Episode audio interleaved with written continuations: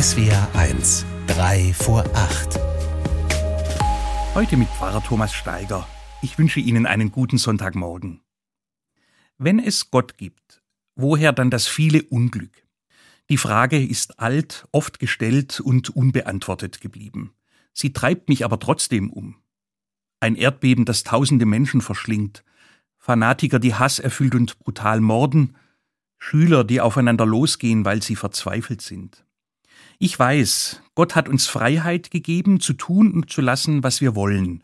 Und dass die Welt, in der wir leben, nicht perfekt ist, sondern Grenzen hat, das weiß ich auch. Trotzdem frage ich mich, ob das nicht alles auch anders sein könnte. Besser. Ich sehne mich nach ein bisschen mehr heile Welt. Ich will leuchtende Kinderaugen sehen und im Fernsehen Attentäter, die sich schämen und bereuen, was sie getan haben. Politiker, die aus Überzeugung barmherzig sind und sagen, das schaffen wir mit den vielen Fremden, die zu uns kommen, und am Geld soll's auch nicht liegen.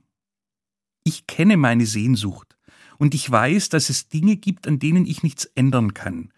Umso weniger will ich das Böse hinnehmen, das im Kopf von Menschen entsteht und eben doch in unserer Hand liegt. Und ich will auch nicht die Hoffnung aufgeben, dass Gott dabei einen Beitrag leisten könnte. Daran glaube ich nämlich. Ich glaube, dass es so ist, wie es der Prophet Jesaja an einer Stelle in seinem Buch formuliert. Wir sind der Ton und du bist unser Töpfer. Wir alle sind das Werk deiner Hände. Mit diesem Satz endet ein Bibeltext, der heute am ersten Advent in den katholischen Gottesdiensten gelesen wird.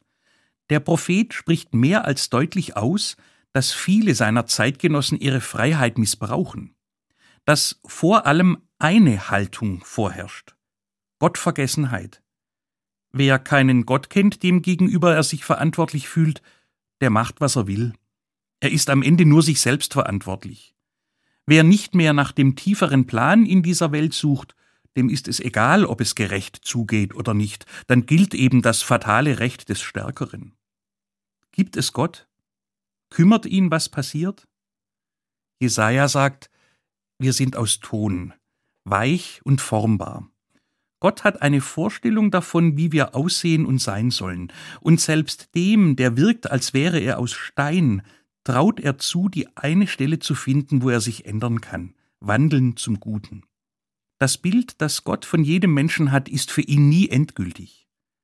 Das zu wissen, das tut mir gut stillt meine Sehnsucht ein bisschen, trägt mich durch diesen Advent. Thomas Steiger aus Tübingen von der Katholischen Kirche.